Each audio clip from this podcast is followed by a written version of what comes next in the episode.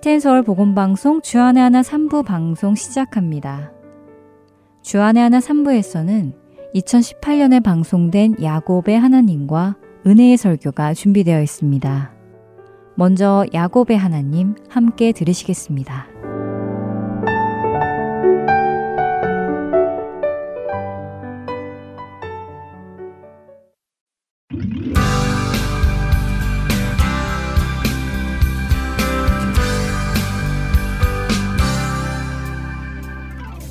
애청자 여러분 안녕하세요. 야곱의 하나님 진행의 민경은입니다. 네, 여러분 안녕하세요. 강승규입니다. 자신을 바라보는 장인어른 라반의 눈빛이 예전 같지 않고 처남들의 분위기가 자신을 적대시하는 것을 느낀 야곱이 처갓집 식구들 몰래 도망을 쳤습니다. 네. 그런데 그런 야곱을 라반의 식구들이 뒤쫓아왔지요. 네. 그러나 위험한 상황 속에서도 하나님께서 보호하심으로 라반과의 문제가 잘 해결되었습니다. 그렇습니다. 하지만 문제는 거기서 끝난 게 아니었는데요. 예, 더 큰 문제 네. 바로 익숙한 사냥꾼인 형을 대면해야 하는 문제가 기다리고 있었지요. 네. 어, 약속의 땅으로 다시 들어가 살려면 형과의 문제는 반드시 해결해야만 했습니다. 그래서 야곱이 사람들을 보내서 형의 의중을 떠보려 했지요. 그렇습니다. 그런데 형이 어 그래 동생아 어서 와라 이렇게 답변을 보낸 것이 아니라 오히려 400명을 데리고 동생을 만나러 음. 온다는 음. 소식을 듣게 되지요. 어, 이 소식을 듣자 야곱은 많이 당황합니다. 그래서 자신에게 있는 사람과 재산을 두 때로 나누어서 형이 공격을 하면 한 때라도 살리겠다며 머리를 쓰지요. 그 와중에도 정말 머리가 빨리 돌아가는 것 같더라고요. 예, 그래서 그의 이름이 약삭 빠른 사람을 의미하는 야곱입니다. 이렇게 재빨리 자신의 모든 소유를 두 때로 나누어 놓고도 야곱의 마음은 안심이 되지는 않았습니다. 두 때 중 한 때만 살리게 되는 것은 다행이라 치지만 자신의 목숨은 보장받을 길이 없기 때문이죠. 자신이 죽으면 남은 재산이 무슨 소용이 있겠습니까? 그러니까 이렇게 두 때로 나누어 놓고는 야곱은 하나님을 붙듭니다. 하나님께서 이미 약속해 주신 것들을 오히려 야곱이 하나님께 다시 들어달라고 요구하는 모습이 참 우스웠어요. 예, 우습죠. 하나님께 하나님이 나의 씨로 바다에 모래같이 많게 하시겠다고 하지 않으셨습니까? 빨리 나를 형의 손에서 구원해 주십시오라고 보챕니다. 아마 그 어느 때보다 간절하게 야곱이 기도하는 듯해 보입니다. 그런데 이게 왜 우스운 모습이냐 하면요. 하나님께서는 이미 야곱에게 내가 너에게 해준 그 약속을 지킬 것이다 하는 사인을 계속해서 보여주고 계시잖아요. 그러게요. 장인어른과 라반의 만남 전에도 보여주셨고 네. 또 하나님 나라의 군대도 보여주심으로 해서 하나님께서 함께하고 계심을 하나님께서 보호하고 계심을 보여주셨잖아요. 바로 그거죠. 네. 네. 하나님은 보여주고 계시는데 야곱이 너무 걱정하고 있으니까 그게 보이지 음. 않는 겁니다. 하나님이 안 보여주시는 것이 아니라 자신이 영적으로 지금 그것을 보지 못하고 있는 것이죠.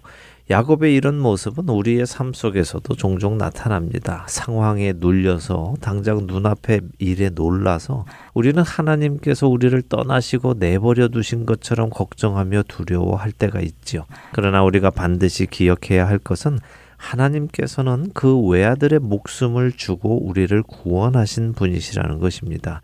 이것은 놀라운 이야기거든요. 로마서 8장 32절 말씀처럼 자기 아들을 아끼지 아니하시고 우리 모든 사람을 위하여 내주신 이가 어찌 그 아들과 함께 모든 것을 우리에게 주시지 않으시겠습니까? 어떻게 우리를 그냥 내버려 두시겠느냐 하는 것입니다. 음, 그렇네요.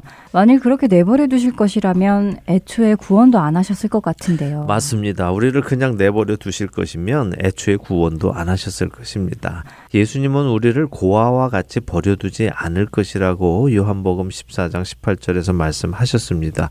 또 작은 자 중에 하나라도 잃는 것은 하늘에 계신 하나님 아버지의 뜻이 아니라고 마태복음 18장 14절에서 말씀하시지요.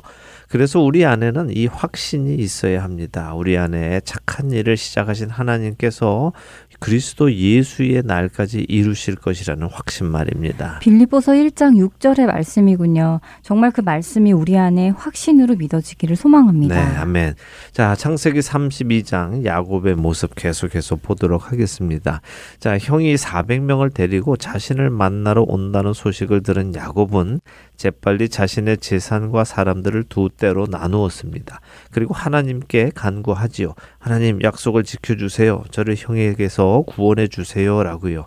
자, 이렇게 기도까지 했으니 야곱의 마음에 평안이 왔겠죠? 그가 하나님의 약속을 믿고 형을 만나러 담대히 가는지 한번 보겠습니다. 창세기 32장 13절을 읽어 주세요. 야곱이 거기서 밤을 지내고 그 소유 중에서 형 에서를 위하여 예물을 택하니 네. 하나님의 말씀을 믿고 평안히 가는 것이 아니라 형에게 줄 예물을 고르는군요. 네, 기도해 놓고도 어. 자기 마음에 하나님께서 하나님의 약속을 지키시는 분이시라는 믿음이 없으니까요. 어떻게 합니까? 다시 스스로 살 길을 궁리합니다. 거기서 밤을 지냅니다. 움직이지 않았다는 것이죠. 아니 오히려 움직이지 못한 것이죠. 형 쪽으로 가지 못하고 있는 것입니다. 대신 형에게 줄 예물을 고릅니다. 그 예물이 어느 정도냐 14절부터 15절을 보면요.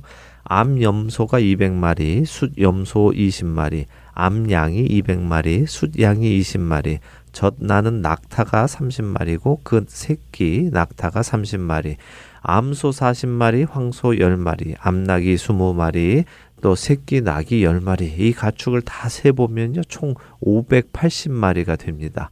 이 양이 얼마나 될까요? 어 그러게요. 금세 머리에 딱 떠오르지는 않네요. 예, 우리는 이런 가축 떼를 본 적이 없어서요 쉽게 상상은 안 됩니다. 네. 그러나 정말 많은 숫자의 가축인 것은 맞습니다. 어 그런데 야곱을 조금 더 보죠. 야곱은 이 600여 마리에 이르는 가축을 어떻게 보내는가 하면요 16절을 한번 읽어 주세요. 그것을 각각 때로 나누어 종들의 손에 맡기고 그의 종에게 이르되 나보다 앞서 건너가서 각 때로 거리를 두게 하라 하고. 네, 자 야곱은 이 가축들을요 그 종류대로 먼저 무리를 짓게 합니다. 양은 양대로 모으고 염소는 염소대로, 낙타는 낙타대로, 소는 소대로 이렇게 구분을 짓습니다. 그리고는 그 무리를 거리를 둡니다. 서로에게 약간 떨어지게 하죠. 그 다음에 이 가축들을 한 줄로 길게 늘여 서서 가게 하는 겁니다. 자, 처음에 암염소 200마리와 숫염소 20마리가 쭉 줄을 이어서 갑니다. 그 뒤에는 조금 떨어져서 암양 200마리와 숫약 20마리가 또 쭉 줄을 이어서 가지요. 그 후에는 커다란 낙타 30마리가 또 뚜벅뚜벅 가는데 각 낙타 한 마리마다 새끼 낙타 한 마리가 또 뒤를 이어서 갑니다. 그리고는 암소 40마리와 황소 10마리가 또 줄을 이어서 쭉 가지요. 끝에는 암나기 20마리와 새끼나기 10마리가 또 줄을 이어갑니다. 어, 보통 양 한 마리가 5피트에서 6피트 정도 한다고 한다는데 이게 계산을 해보니까요. 1km가 넘는 행렬이 되는 겁니다. 1km요? 어, 0.56마일 정도니까 아, 정말 엄청 긴 가축들의 행렬이네요. 네, 정말 긴 행렬이죠. 아마 끝이 보이지 않는 그런 행렬이었을 겁니다. 네. 근데 야곱이 왜 가축을 이렇게 길게 늘어 세워서 보낼까요? 어, 아마도 형 에서에게 잘 보이기 위해서 아닐까요? 그렇죠. 이렇게 끝이 보이지 않게 동물들이 쭉 줄을 서서 가면 에서가 놀라서 물을 것 아닙니까? 아니 이게 웬 염소 떼야? 어 뒤에는 또 양떼가 있네. 아이고 낙타도 있어. 끝이 안 보이는 건 이렇게 에서가 놀라면서 이게 다 누구 거지 하고 있을 때 야곱의 종이 에서에게 어 이것은 에서 주인님의 종인 야곱의 것인데 자기 주인이신 에서님께 보내는 예물입니다 라고 대답하고 야곱님도 지금 뒤따라 오고 계십니다 라고 말하라고 야곱이 하나하나 종에게 지시를 하지요. 그러면 형이 이 수많은 예물에 마음이 풀려서 야곱을 받아주지 않을까 생각했다고 20절까지가 말씀을 하십니다. 네, 선물을 통해 형의 마음을 누그러뜨려 보려 했군요. 네, 맞습니다. 뇌물 작전을 쓴 거죠. 음. 이렇게 해서 종들이 야곱이 시키는 대로 예물을 때로 무리 지어서 몰고 나갑니다. 이렇게 하고 야곱은 발걸음이 떨어지지 않아서요. 무리 가운데서 또 밤을 지샌다고 21절은 말씀하십니다. 종들에게 말할 때만 해도 그는 이렇게 많은 예물을 형에게 보내고 자신도 그 뒤를 따라갈 생각이었던 것 같습니다. 그러나 막상 따라가려고 하니까 또 용기도 나지 않고 엄두도 나지 않으니까 갈팡질팡 하는 거죠. 어떻게 해야 할지 결정을 하지 못하고 갈등하는 것입니다. 그래서 이제부터 유명한 장면이 나오는데요. 창세기 32장 22절과 23절 먼저 한 절씩 읽겠습니다. 밤에 일어나 두 아내와 두 여종과 열한 아들을 인도하여 야복 나루를 건널세. 그들을 인도하여 시내를 건너가게 하며 그의 소유도 건너가게 하고. 자, 야곱이 무리 가운데 어떻게 해야 할지 몰라서 불안해하며 있습니다. 그러자 밤이 깊어졌죠. 야곱은 갑자기 밤에 벌떡 일어납니다. 그리고 무언가를 결정한 것 같습니다. 그는 용기를 내서 두 아내와 두 여종과 열한 아들을 인도해서 야복 나루를 건넙니다. 처음 라반과 헤어지고 나자 야곱은 자신의 종들을 보내서 형 에서에게 자신이 싸울 마음도 없고 또 유산을 받을 생각도 없이 고향으로 돌아오고 있다는 사실을 알렸습니다. 그런데 형이 400명을 데리고 자신 쪽으로 온다는 소식을 듣지요. 그러자 그는 가축 600여 마리를 때로 나누어서 종들에게 맡기고 형에게 보냅니다. 어, 그리고는 소식을 기다리고 있는데요. 아무런 소식이 없습니다. 기다리는 그의 마음이 답답해서 미칠 것 같지요. 이제는 자신의 식구들을 강을 건너게 합니다. 그리고 자신은 홀로 남습니다. 야곱이 다들 야복강을 건너게 하고 자기만 건너지 않는 것입니다. 음, 뭔가 가슴이 찡하네요. 하나님이 가라시니 가기는 가야겠고, 그런데 형을 만나러 갈 용기는 없고, 어, 이런저런 고민하며 여러 방법을 써보아도 아무런 응답도 없고, 결국 그 밤에 자기의 아내들과 자식들을 강을 건너 보내기는 하는데, 자신은 여전히 그 강을 건너지 못하고 홀로 남는군요. 그렇게 두려웠나 봐요. 그러게요. 형을 만나는 것 자체가 두려운 것인지 아니면 형을 만나 자신이 죽게 될까봐 두려운 것인지 그가 두려워하는 그 실체는 우리는 알 수는 없습니다. 그러나 그는 무언지 정확히 모르지만 지금 이 상황을 너무도 두려워하고 있습니다. 그리고 그는 비겁하게 홀로 남습니다. 다 잃어도 자기 목숨은 구해야겠다는 것이 지금 야곱의 생각이지요. 그런데요, 또 이렇게 혼자 남는 것, 바로 이 혼자 남는 것이 우리의 삶에도 필요할 때가 있습니다. 야곱은 이제 하나님 앞에 홀로 서게 됩니다. 자신이 소유한 모든 것은 이제 야복강 너머로 떠나 보냈습니다. 오직 자신 혼자만 남았죠. 재산도 없고 종도 없습니다. 사랑하는 가족도 없습니다. 그는 홀로 남아서 이제 하나님 앞에 서게 됩니다.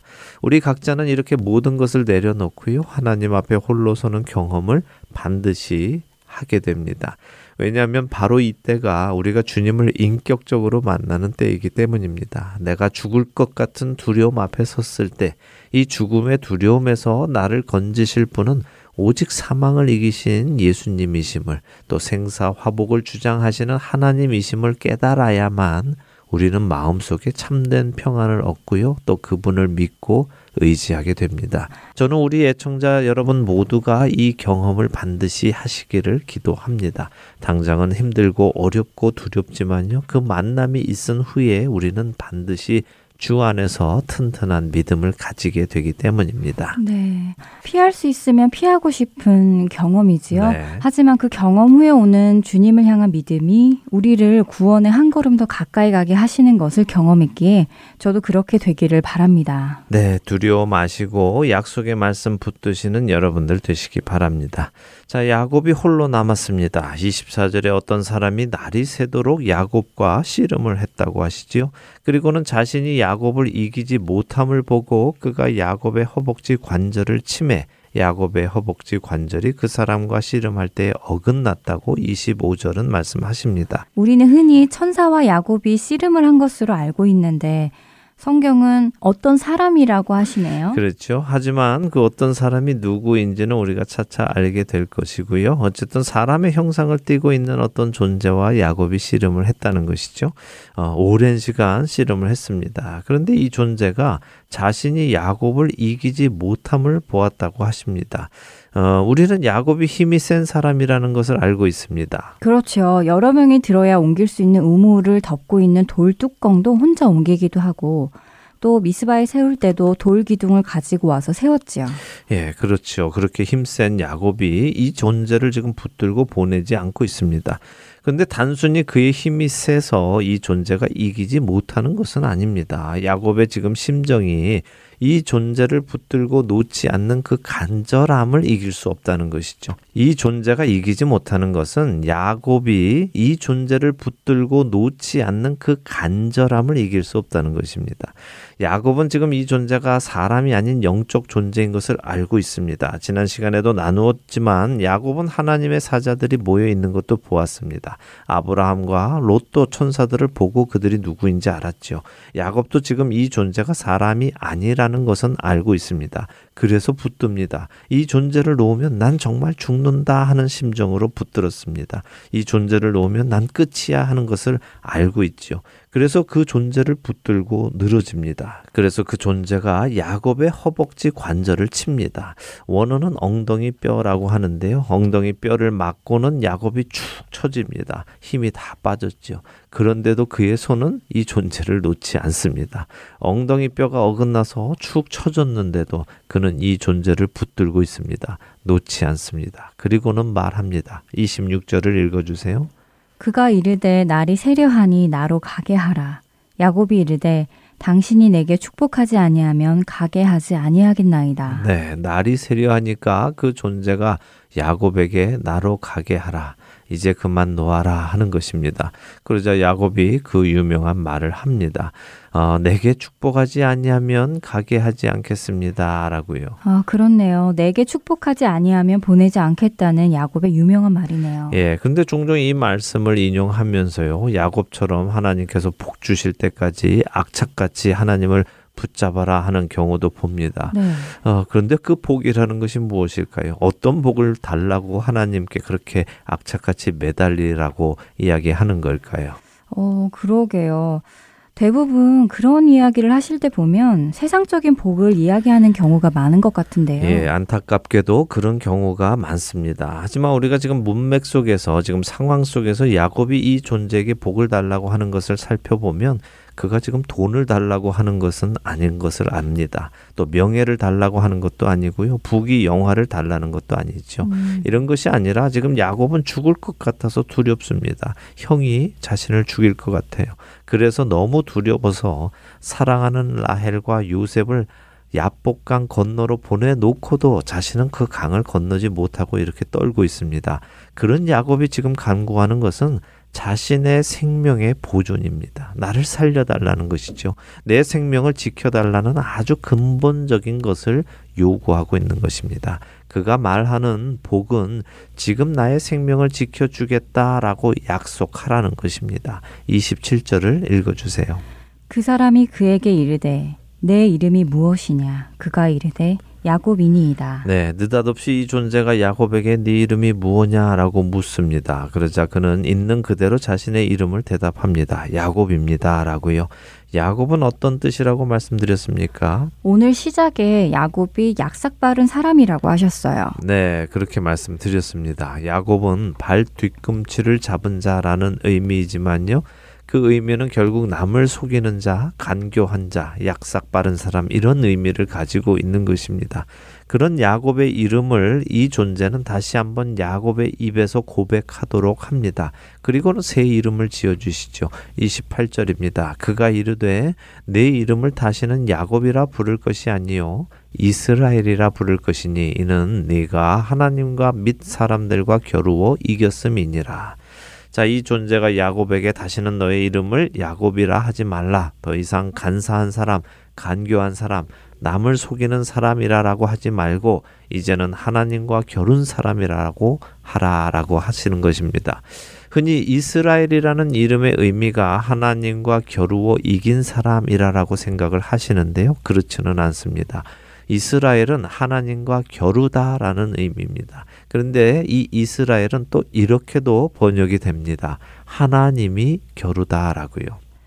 어, 하나님과 겨루다. 혹은 하나님이 겨루다. 이렇게 두 가지로 번역이 된다고요. 네, 그래서 랍비들은요, 이스라엘이라는 이름이 가지고 있는 의미를 이렇게 해석합니다. 하나님께서 야곱과 싸웠다라기보다는 하나님께서 야곱을 위해 싸우실 것이다라고요. 그러니까 지금껏 야곱이 자신의 생명을 지키기 위해서 스스로 싸워 왔다면 지금은 싸울 힘이 없어졌죠. 왜냐하면 지금 그의 환도뼈가 부러졌기 때문입니다. 음. 야곱은 이제 다리를 저는 사람이 되었습니다. 아무런 힘이 없지요. 그러나 그는 이제 하나님을 얻게 됩니다. 하나님께서 야곱의 하나님이 되어 주셔서 친히 야곱을 위해 이제 싸워 주시기 시작하신다는 말씀이죠. 어, 야곱의 새로운 시작이군요. 그렇습니다. 그의 터닝 포인트, 새로운 시작입니다. 야곱은 죽고 이스라엘이 태어나는 장면이죠. 전에도 말씀을 드렸던 것 같습니다만 누군가 누구의 이름을 지어 줄 때는 이름을 지어주는 자가 이름을 지음받는 자를 다스린다고 설명을 드렸습니다. 하나님이 아담의 이름을 지어주셨고 아담이 모든 동물들의 이름을 지어주었죠. 또 아담이 하와의 이름을 지어줌으로써 하와가 아담에게 속한 것도 말씀드렸을 것입니다. 지금 하나님께서 야곱의 이름을 지어 주십니다. 그것은 하나님이 이제 야곱을 공식적으로 다스리신다 하는 표현입니다. 물론 전에도 하나님이 야곱을 다스리시기는 하셨지만 이제는 드러내 놓고 야곱도 하나님을 믿고 하나님도 야곱을 보이게 다스리신다는 것이죠. 이 말씀은 곧 방금 야곱과 씨름한 존재가 하나님이셨음을 의미하기도 합니다. 그래서 하나님은 지금 야곱의 이름을 이스라엘로 지어 주시면서 야곱이 형 에서에게도 이겼고 외삼촌 라반에게도 이긴 것을 선포해 주십니다. 지난 일들은 다 지나갔고 새로운 관계가 형성된다는 말씀처럼 들리네요. 맞습니다. 바로 그런 말씀입니다. 자, 끝으로 한 가지만 생각해 보고요. 오늘 시간을 마치겠습니다. 야곱의 이름을 모르지 않으시는 하나님께서 왜 야곱에게 너의 이름이 무엇이냐라고 물으셨을까요? 아, 그러게요. 생각해 보니 그렇네요.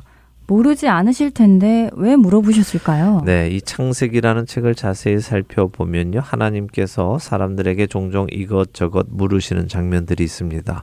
죄를 짓고 숨은 아담에게 아담아 네가 어디 있느냐 또 제사가 받아들여지지 않아서 화가 난 가인에게 네가 분하여 함은 어찌 됨이며 안색이 변함은 어찌 됨이냐라고 물으시기도 하지요. 또 아벨을 죽인 후에 네 아우 아벨이 어디 있느냐라고 물으시기도 하셨습니다.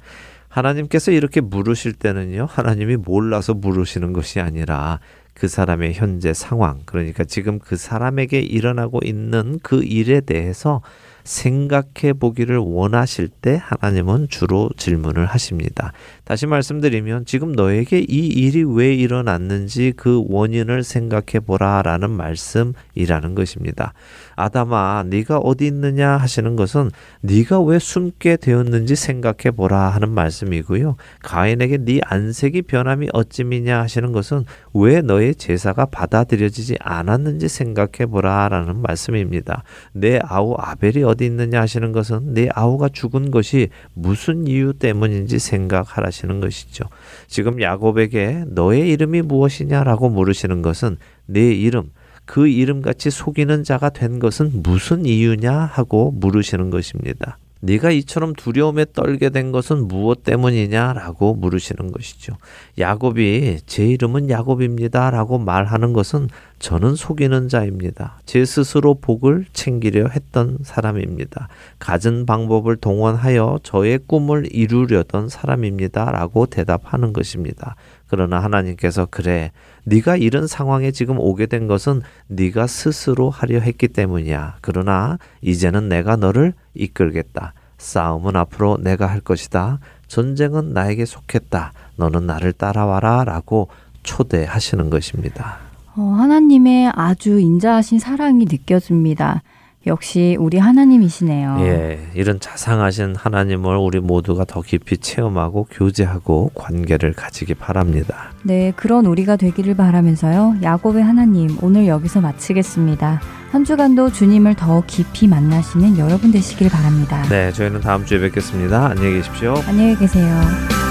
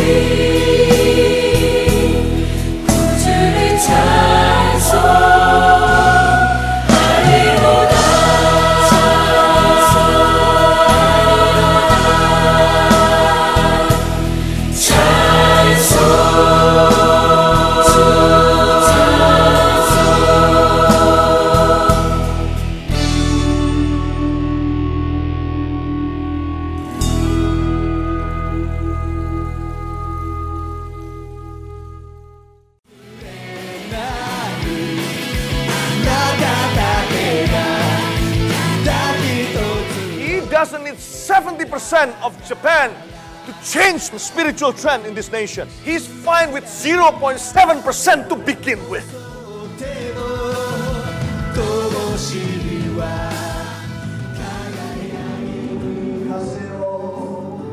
하나님을 향해 부르짖는 일본인들의 간절한 마음이 들리십니까? 크리스천 인구가 1%도 되지 않는 척박한 영적 사막 일본. 그 사막의 땅에도 복음의 씨앗이 뿌려져야 할 것입니다.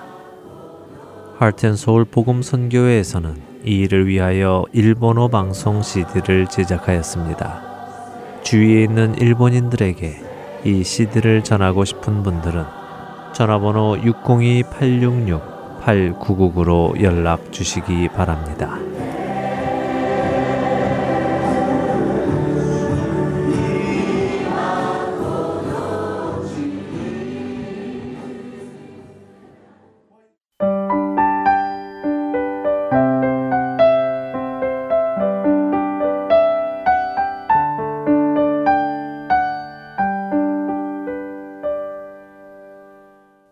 설교로 이어집니다. 캐나다 밴쿠버 그레이스 한인교회 박신일 목사님께서 요한계시록 4장 8절에서 11절까지의 말씀을 본문으로 하늘의 문을 열어주실 때라는 제목의 말씀 전해주십니다. 은혜 시간 되시길 바랍니다.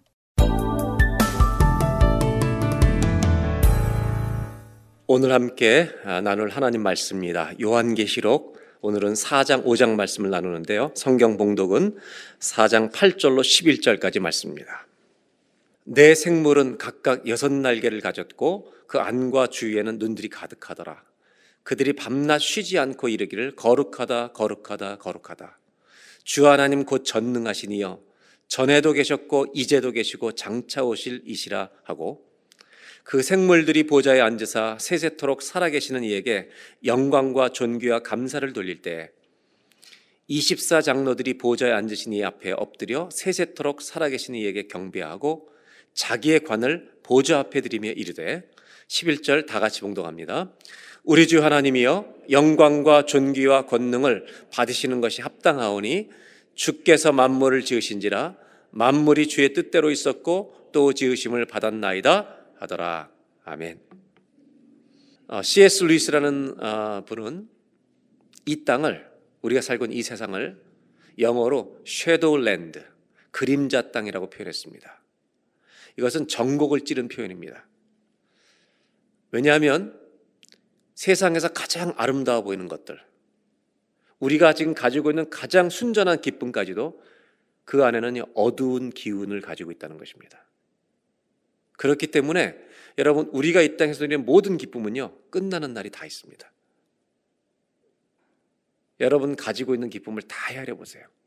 그 기쁨 뒤에는 그 기쁨의 끝 어둠을 가지고 있다는 것입니다.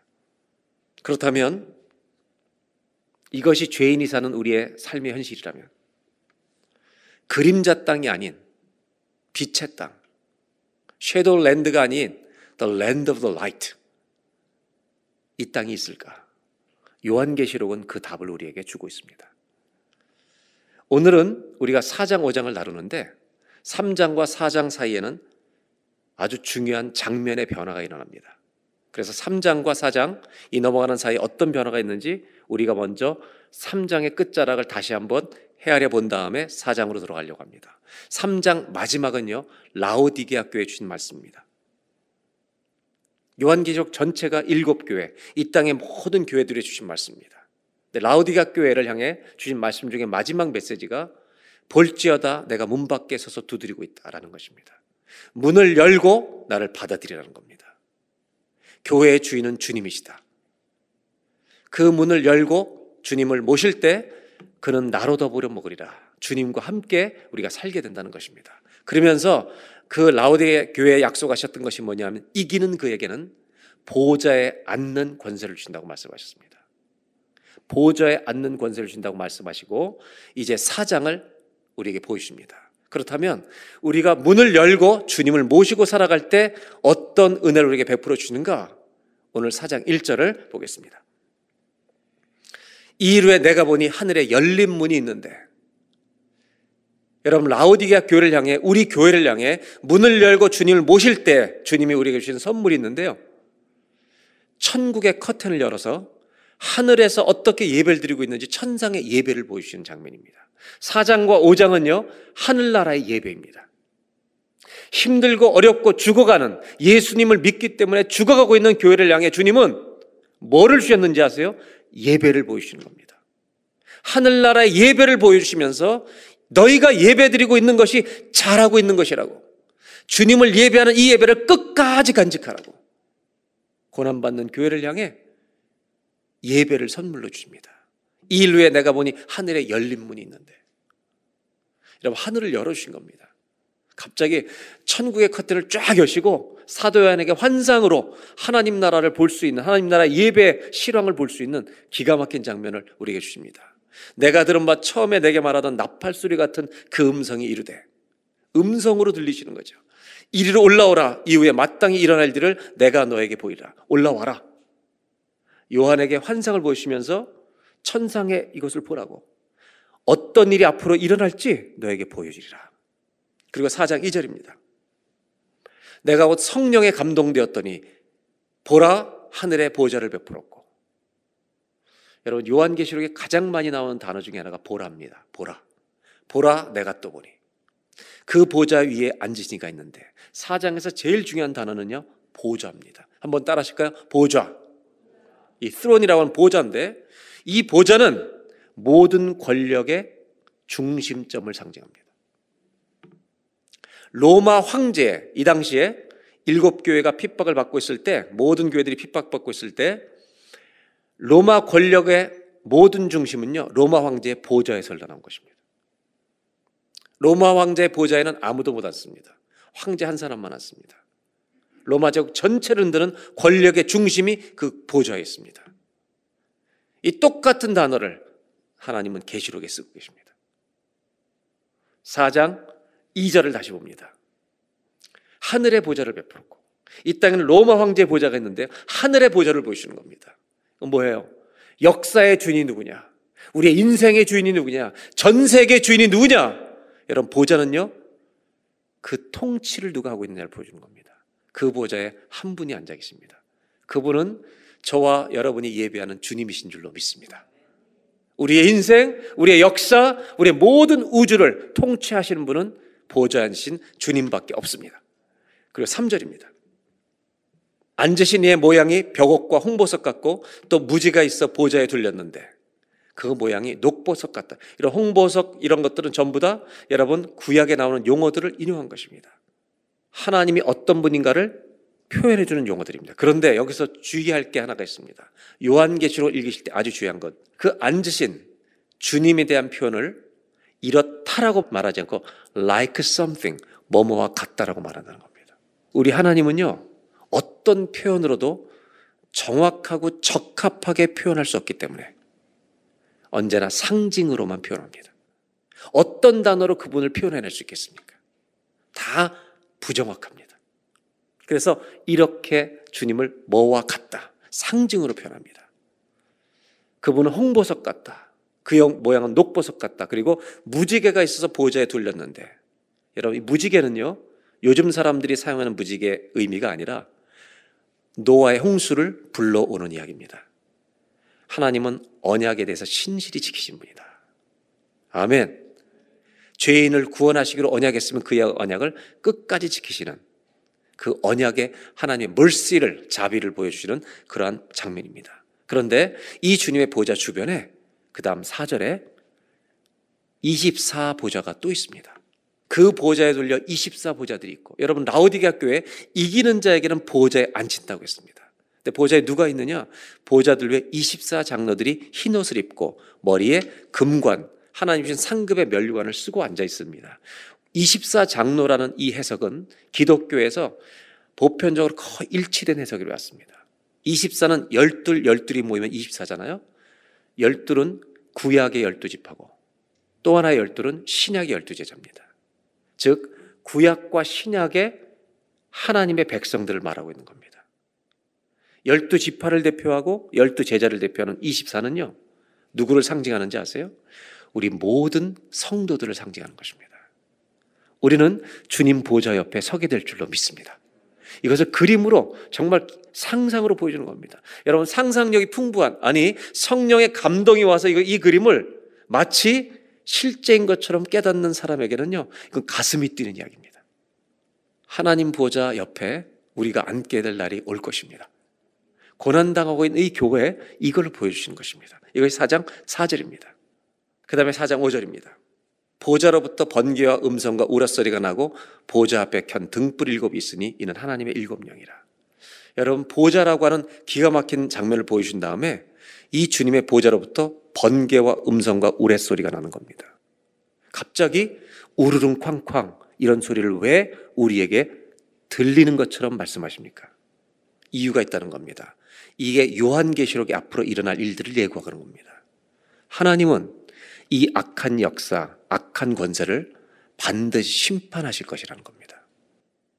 예배를 통해 우리는요, 주님이 다스리는 것도 보고 악한 것들을 심판하실 거라는 승리도 우리는 예배를 통해서 얻게 될 줄로 믿습니다. 아멘이죠. 고난도 이고 승리도 누리는 이것이 예배라는 겁니다. 천국의 커튼을 열어서 왜 보여주는 것일까요? 여기 놀라운 메시지가 있습니다. 천상의 예배를 보여주는 이유. 잊지 말라는 겁니다. 우리가 10시에 예배를 딱 시작하는 순간에 여러분 예배를 시작하는 순간에 어떤 일이 일어나느냐?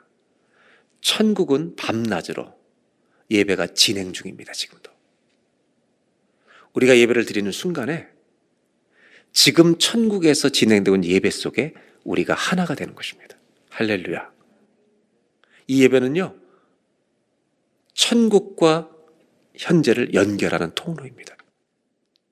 우리가 예배를 드릴 때 천국에서 예배는 오래전부터 지금 진행되고 있다. 그 예배 우리가 동참한다는 것을 잊지 마라. 그리고 고난당하는 성도들에게 예배 드리는 선택이 로마 황제를 숭배하는 게 아니라 하나님 보좌에 앉으신 하나님께 예배하는 이것이 잘한 선택이다.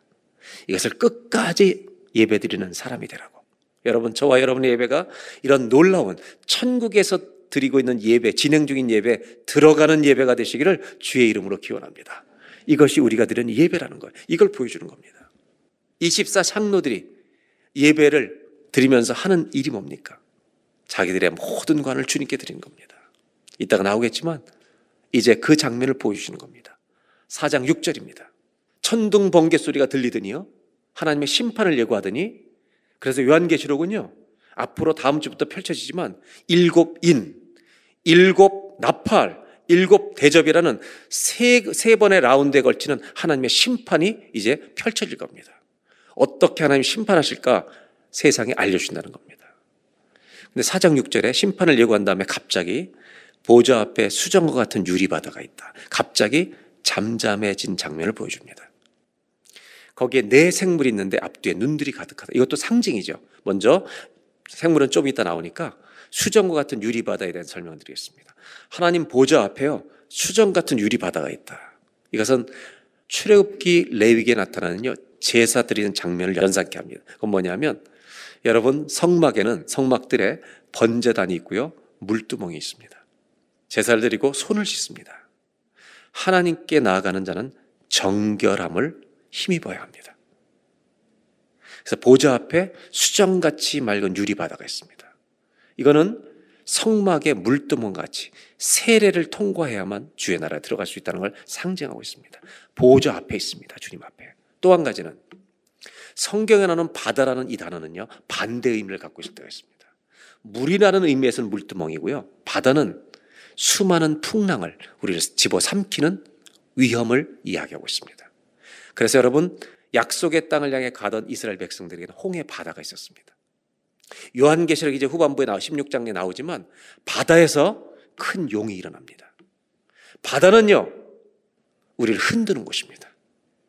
그런데 뭐라고 표현하고 있냐면 그 보좌 앞에 풍랑 이는 바다들이요.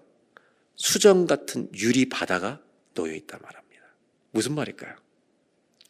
모든 풍랑의 바다는 주님 앞에서 잠잠게 될 것입니다.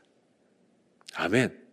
여러분, 우리가 겪는 모든 풍랑은 주님 앞에서 다 잠잠해질 줄로 믿습니다. 이것을 얘기하고 있는 겁니다. 그 다음에 4장 7절입니다. 이제 이 네 생물들이 있는데 4장 7절 첫째 생물은 사자 같고 둘째 생물은 송아지 같고 셋째 생물은 얼굴이 사람 같고 넷째 생물은 날아가는 독수리 같은데. 이것을 어거스틴 같은 사람은 뭐라고 해석했느냐? 사복음서다. 왕으로 오신 예수 그리스도 마태복음. 송아지 인자로 오신 사람의 사람의 몸을 입고 오신 누가복음. 송아지. 그래서 암소처럼 정말 베스메스 암소처럼 받쳐진 우리 주님. 그 다음에 얼굴이 사람 같고, 어, 마가복음. 그 다음에 넷째 생물은 날아가는 독수리 같은데 빛으로 오신 예수 그리스도 요한복음. 이건 뭐냐면 이 네 가지 생물은 다 상징인데요. 동서남북, 동서남북 사방의 생물이 주님을 예배하고 있습니다. 이 네 생물이 상징하고 있는 것은 모든 피조물입니다. 여러분, 모든 만물이 주님을 찬양하게 될 것입니다. 천상은 이미 그렇게 하고 있습니다. 그 다음에 8절입니다.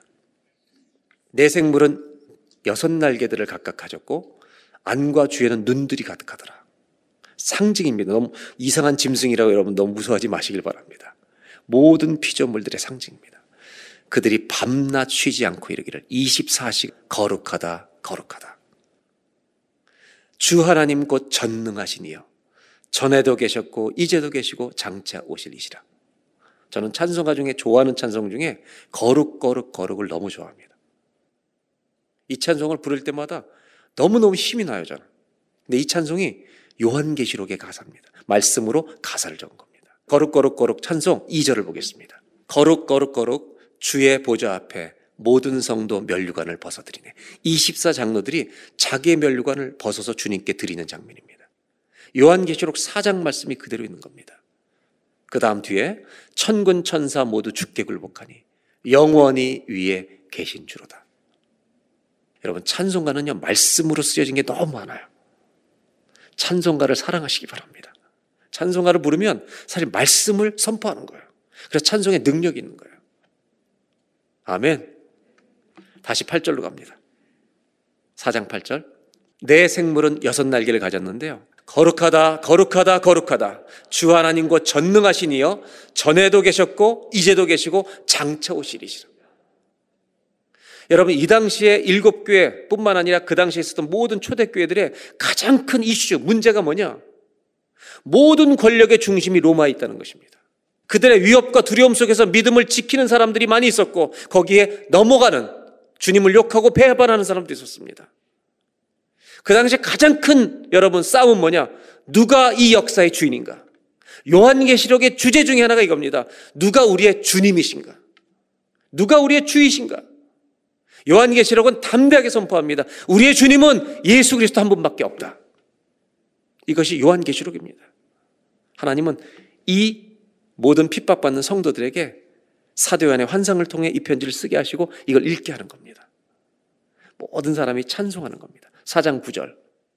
그 생물들이 9절입니다. 보좌에 앉아서 세세토록 살아계신 이에게 영광과 존귀와 감사를 돌릴 때 한번 따라 하실까요? 영광과 존귀와 감사를 돌릴 때 주님 만남 우린 영광, 존귀, 감사를 다 돌리는 거예요. 신기하죠? 주님 만난 사람들은 아무리 힘들어도요, 감사할 줄로 믿습니다.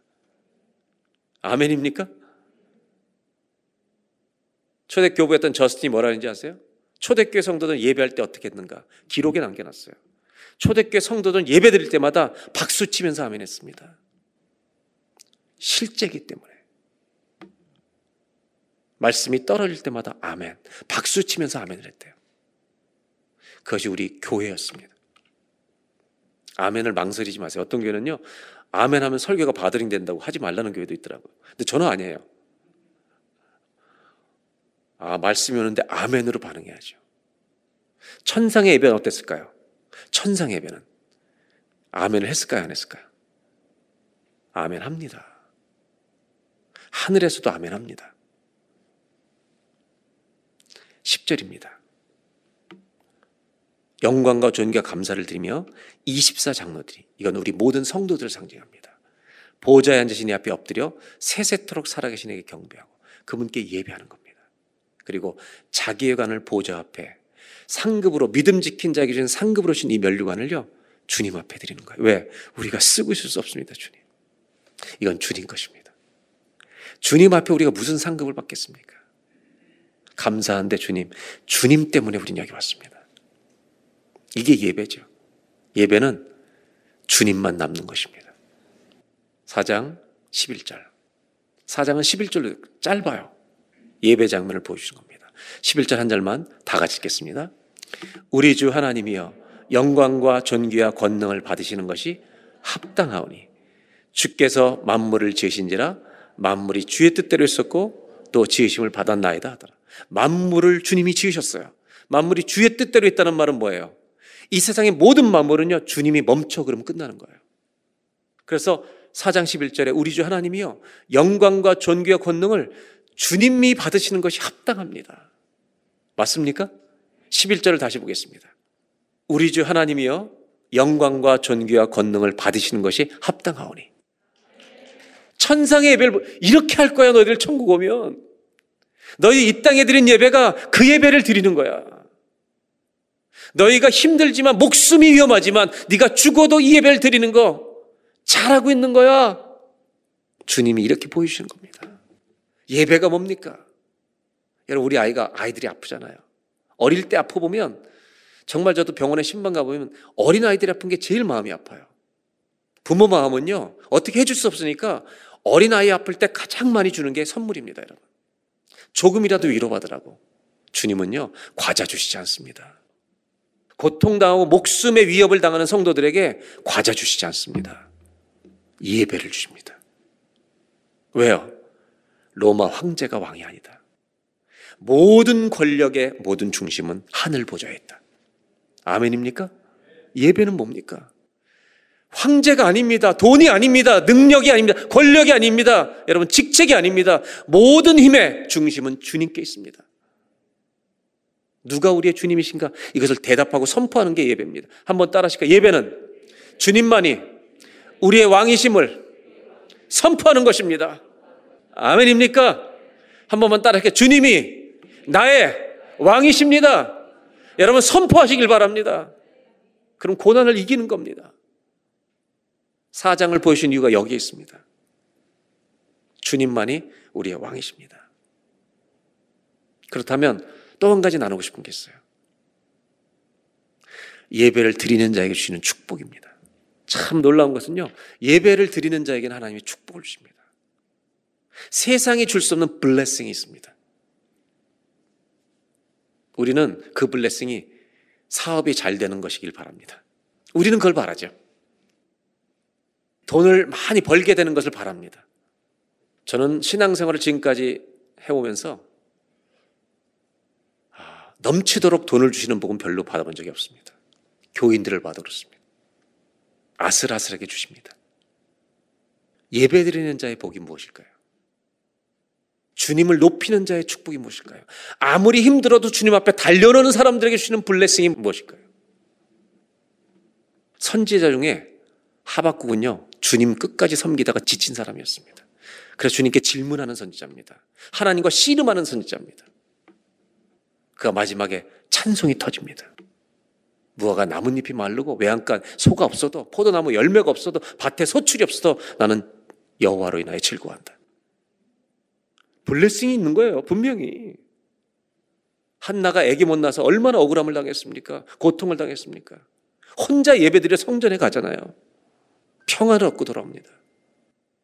엘리야는 주의를 그렇게 열심히 하다가 완전히 여러분 영적 침체에 빠져서 베엘세바의 로뎀나무 밑에 도망가 가지고 나 죽여달라고 잘한 게 하나 있어요. 죽여달라고 하면서도 끝까지 주님께 매달려요. 그게 예배죠. 여러분 부탁해요. 가장 힘들 때 주님께 달려 나오시길 바랍니다. 가장 힘들 때 우리가 해야 될 것은 예배예요. 그럼 예배 드리는 자에게 축복이 뭐, 예배 드리는 자에게 주신 축복이 뭐예요? 수없이 많이 있겠지만 한 가지만 딱 나눈다면 성경에 있는 말씀으로. 엘리야가 쓰러져서 죽여달라고 소리치니까 혼자서 예배하는 거 아니에요?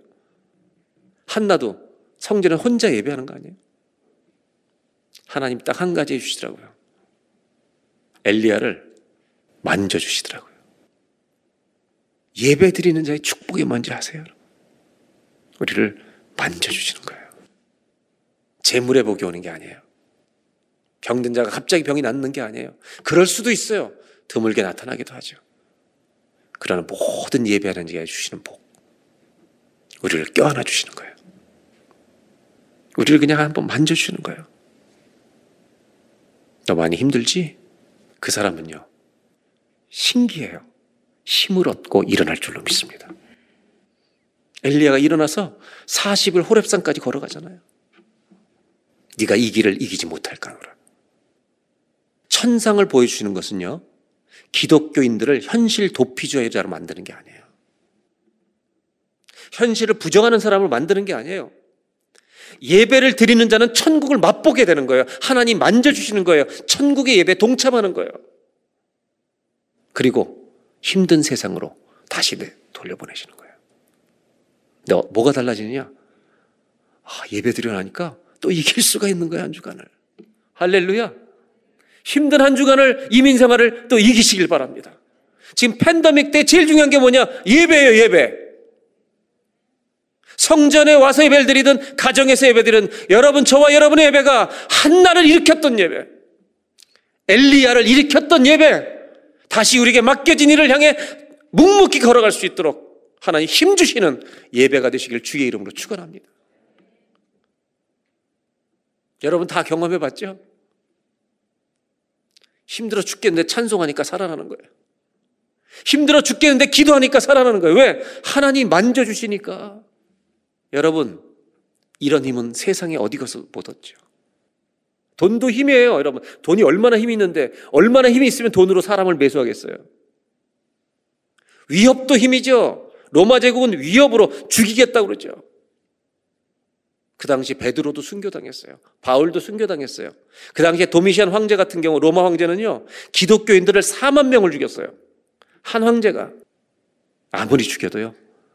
예수 믿는 사람 믿음은 못 죽여요. 할렐루야.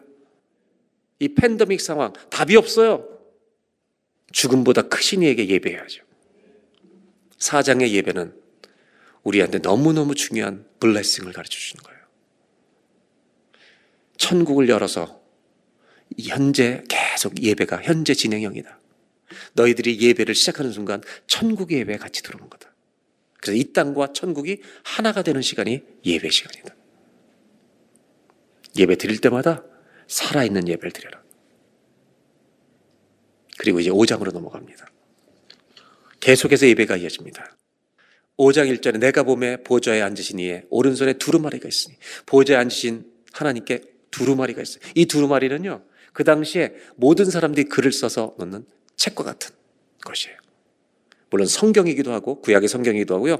또 하나는 앞으로 일어날 일에 대한 것이 기록되어 있어요. 안팎으로 썼는데 일곱인으로 문제는 뭐냐? 일곱인으로 봉을 해버렸어요. 열질 못하는 거예요. 2절 또 봄에 힘 있는 천사가 큰 음성으로 외치기를 누가 그 두루마리를 펴며 그 인을 떼기에 합당하냐? 이걸 누가 떼서 알려줄 수 있느냐? 3절 하늘 위에나 땅 위에나 땅 아래 어떤 권세도 하나님의 구원 계획을 열 자가 없어요. 그 두루마리를 펴거나 보거나 할 자가 로마 왕제도 안 돼요. 왜? 거룩하신 하나님이 붙들고 있는 걸 누가 감히 열겠어요? 4절 그 두리마리를 펴거나 보거나 하기에 합당한 자가 보이지 않기로 사도 요한은 크게 엉엉 울기 시작합니다. wept and wept. 아주 좋은 표현이죠. 히브리어 같은 경우는요. 이 똑같은 단어를 반복할 때 최상급이 되거든요. 크게 울었대요. 그때 5장 5절 24장로로 거기 서 있던 하나님의 성도의 한 대표가 한 사람에게 말하되 울지 말라. 그러면서 기가 막힌 말을 해요. 유대 지파의 사자 다윗의 뿌리가 이겼으니 여러분 질문해요 제가 대답 잘 하셔야 돼요. 유대 지파의 사자 다윗의 뿌리가 이겼으니 누구를 말하는 거예요? 예수님이죠. 예수님이 승리하셨으니 그분이 두리마리와 일곱인을 떼시리라. 그분이 구원의 모든 계획을 너희한테 보여주시리라. 요한계시록을요 다른 책 한 권으로 읽으시면 큰일 나요. 모든 복음과 연결시켜서 읽어야 되는 책이고 요한계시록은 복음의 완성이에요. 유대 지파의 사자, 예수님을 사자로 표현합니다. 그리고 또 양으로 표현합니다. 다윗의 뿌리가 이겼으니 그분이 열어주실 것이다. 5장 6절입니다. 내가 또 보니, 내가 또 보니라는 말이 얼마나 많이 나오는지 아세요? 요한계시록에 47번 나와요. 47번. 내가 또 보니 보좌와 내 생물과 장로들 사이에 한 어린 양이 서 있는데 여러분 유대 지파의 사자 그 다음에 다윗의 뿌리 한 어린 양 한 분입니다. 일찍이 죽임을 당한 것 같더라. 죽었다 살아나신 흔적이 있다는 거죠. 그에게 일곱 뿔과 일곱 눈이 있으니 그 예수님에게 일곱 뿔과 일곱 눈이 있다는 말은 일곱 뿔은요 완전한 능력입니다. 일곱 눈은 완전한 지혜입니다. 이 눈들은 온 땅에 보내심을 받은 하나님의 일곱 영 사자라고 말합니다. 5장 7절. 그 어린 양이 나와서 보좌에 앉으신 이에 오른손에 우리 성부 하나님에게서 그 두루마리를 받아서 취하십니다. 8절. 그 두루마리를 취하심에 예수님이 그 하나님의 구원 계획의 두루마리를 취하셨을 때 내 생물과 24 장로들이 그 어린 양 앞에 엎드려 각각 검은 고와 향이 가득한 금대접을 가졌으니 참 기가 막힌 표현인데요. 이 향은 성도의 기도들이라. 하, 얼마나 위로가 되는 말씀인지요. 지금 사도 요한과 이게 이 서신이 일곱 교회 다 이제 읽혀질 텐데 눈물로 기도하면서 예배드리는 성도들에게 주님 보여준 장면인데 우리 예수님께서 그 두루마기를 받아서 펼쳐 섰을 때 24장로들이 향을 가지고 온 거예요. 그 대접에. 한번 따라 하시고 이 향은 성도의 기도들이라. 이것을 일곱 교회 사람들이 편지를 읽었을 때 저는요 이런 상상이 돼요.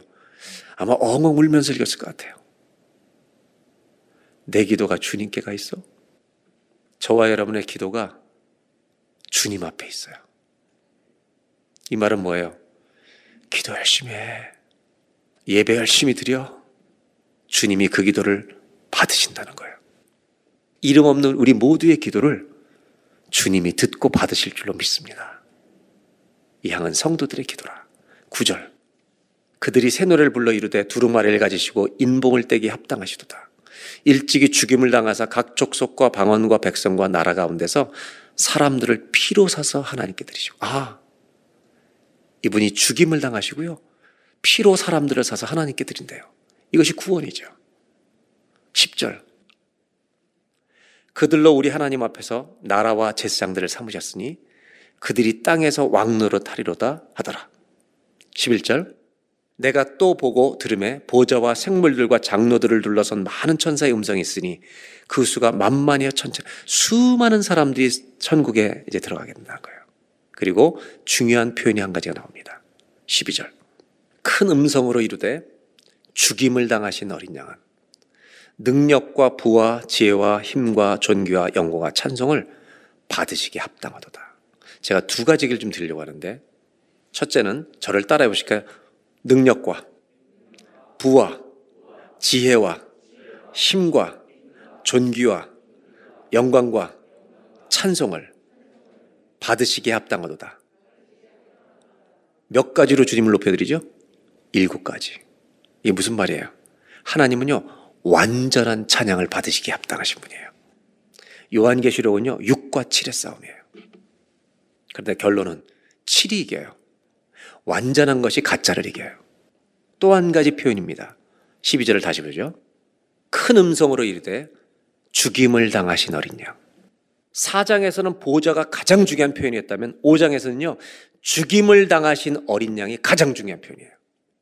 그리고 보좌와 죽임을 당하신 어린 양은 요한계시록 1장부터 마지막 22장을 관통하고 있는 두 단어예요. 두 표현이에요. 보좌와 죽임을 당하신 어린 양. 이 두 가지의 표현은 요한계시록을 관통하고 있어요. 다윗의 뿌리, 유대의 사자라고 표현했던 예수님을요, 죽임을 당하신 어린 양으로 표현합니다. 중요한 이유가 있습니다. 13절을 읽고 설명드리겠습니다.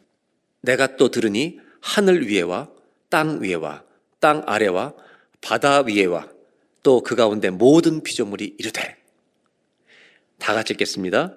보좌에 앉으신 이와 어린 양에게 찬송과 존귀와 영광과 권능을 세세토로 돌릴지어다.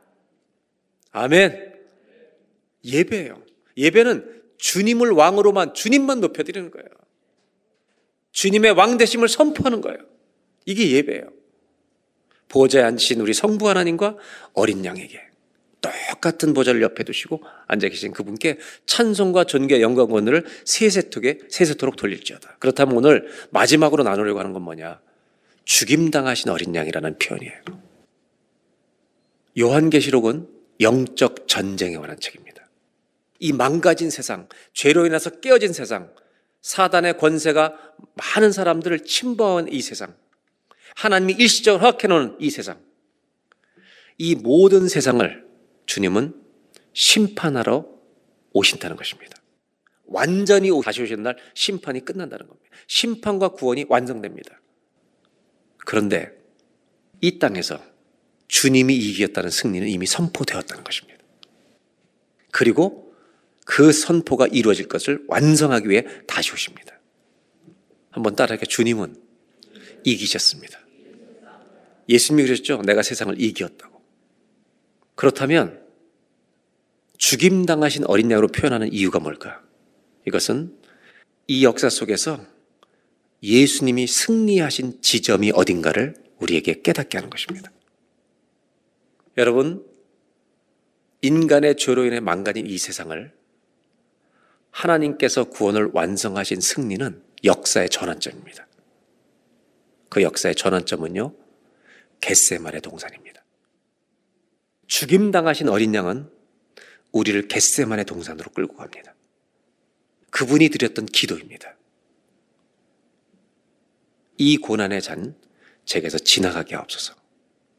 그러나 나의 원대로 마옵시고 아버지의 원대로 하옵소서. 요한계시록은 성경을 우리에게 소환합니다. 우리를 다시 성경의 말씀들을 불러옵니다. 그래서 성경 전체를 정리합니다. 요한계시록 마지막에는 혼인잔치가 열립니다. 창세기 제일 앞에는 인간의 불완전한 결혼이 등장합니다. 그리고 완전한 결혼으로 피날레가 일어납니다. 신랑 대신 예수 그리스도와 신부된 모든 교회가 하나가 되는 것입니다. 죽임당하신 어린 양은 두 가지를 불러옵니다. 바로 첫 번째가 에덴 동산입니다. 죄는 에덴 동산에서 시작되었습니다. 사단이 아담과 하와를 넘어뜨린 것입니다. 그러나 사단이 패배를 당한 곳이 있습니다. 바로 겟세만의 동산입니다. 예수님의 순종의 동산은 골고다와 하나입니다. 예수님이 순종의 기도를 드리던 날 사단은 끝난 것입니다. 에덴 동산은 우리에게 사망을 주었습니다.